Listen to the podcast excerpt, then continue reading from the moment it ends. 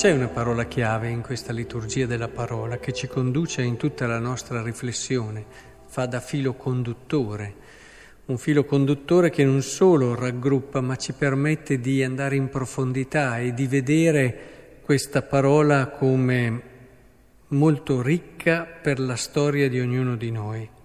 E questa parola è la parola che abbiamo ripetuto più volte nella prima lettura, chiamata.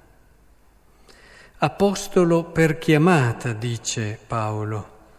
E parlando dei cristiani, dice ancora, chiamati da Gesù Cristo a tutti quelli che sono a Roma, amati da Dio, e santi ancora per chiamata.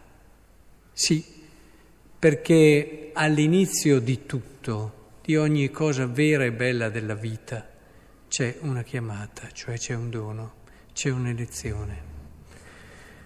È importante che ritorniamo qui, è importante che comprendiamo questa dimensione perché arrivare a maturazione nella propria vita di fede significa in fondo scoprire che nella nostra vita tutto può essere ricondotto a un meraviglioso dono. Se arriveremo alla fine della nostra vita nel modo giusto, non avremo pensieri dove, oh Signore, guarda, mi sono comportato bene, ho queste cose da presentarti. No, vuol dire che ancora non avevamo concluso il cammino di maturazione nella fede. Se arriviamo invece maturi, ci perderemo nel dono di Dio che finalmente riusciremo a cogliere e a vedere in tutta la sua bellezza. In fondo il paradiso sarà questo. Anche il Vangelo eh, lo possiamo capire proprio alla luce di tutto questo, perché la generazione perché è malvagia? Perché non riconosce il dono di Dio che è Cristo. Non riconosce questo dono che va al di là di tutti gli altri doni che qui ricorda, dalla Regina del Sud all'episodio alla storia di Giona. E, e non riconoscono Lui che viene loro così abituati alla giustificazione per le opere, fanno una fatica tremenda a pensare che la salvezza possa essere regalata da Dio per la fede. E allora è importante che cerchiamo di capire questo perché è proprio così che la vita ritrova il suo centro e la sua verità. Perché ci comportiamo bene? Non, questo non vuol dire che non dobbiamo pregare, che non dobbiamo fare anche una vera e propria ascesi, impegnarci, donarci agli altri, eccetera. Ma perché? È il perché che fa la differenza. Dove ci deve portare tutto questo?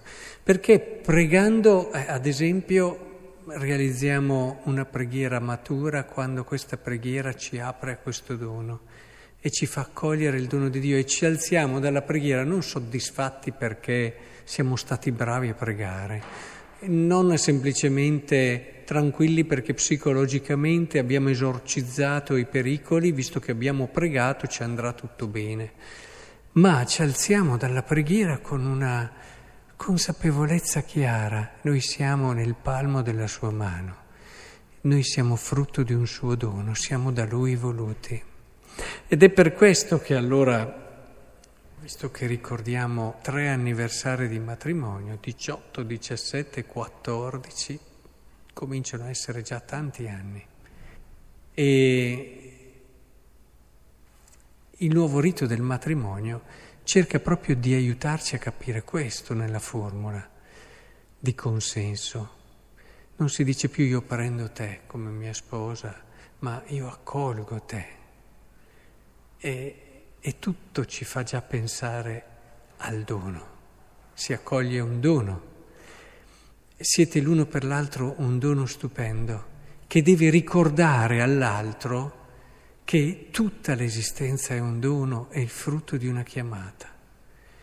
E riuscirete a realizzare al massimo la vostra vocazione matrimoniale, il vostro cammino, e, lo sapete bene, non vi siete sposati semplicemente per avere qualcuno di fianco con cui passare tanti begli anni, fare una bella famiglia e condividere queste dimensioni ci sono, ma ciò che deve star sotto ad una coppia cristiana.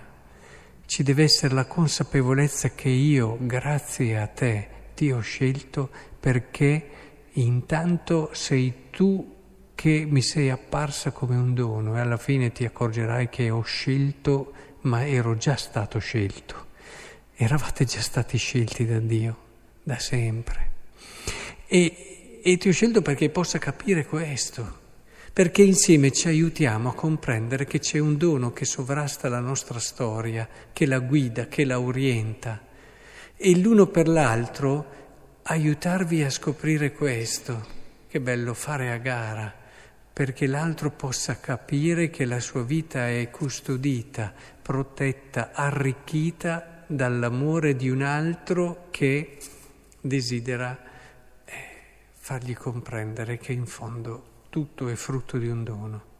È bello, è bello perché sapete già cosa fare tutto il giorno, sapete già come condurre nelle varie fasi, epoche della vita, la vostra relazione coniugale.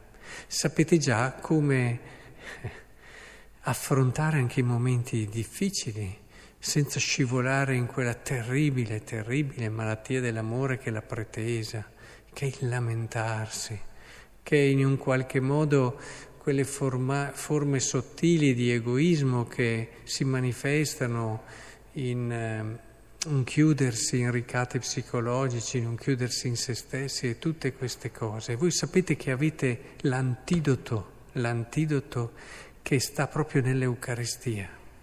L'Eucaristia vissuta bene, con consapevolezza di fede, vi riporta sempre lì. C'è un dono più grande di quello che stiamo vivendo adesso?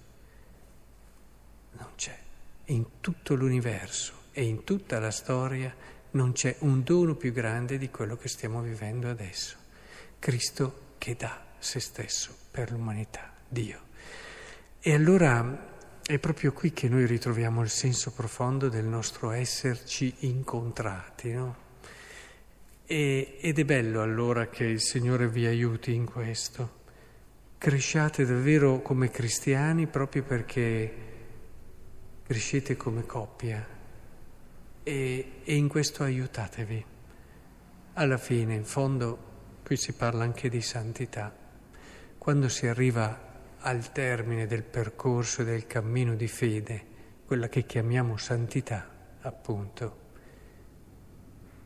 ci sarà solo una parola che riterrete meritevole di essere pronunciata, che sarà la parola grazie.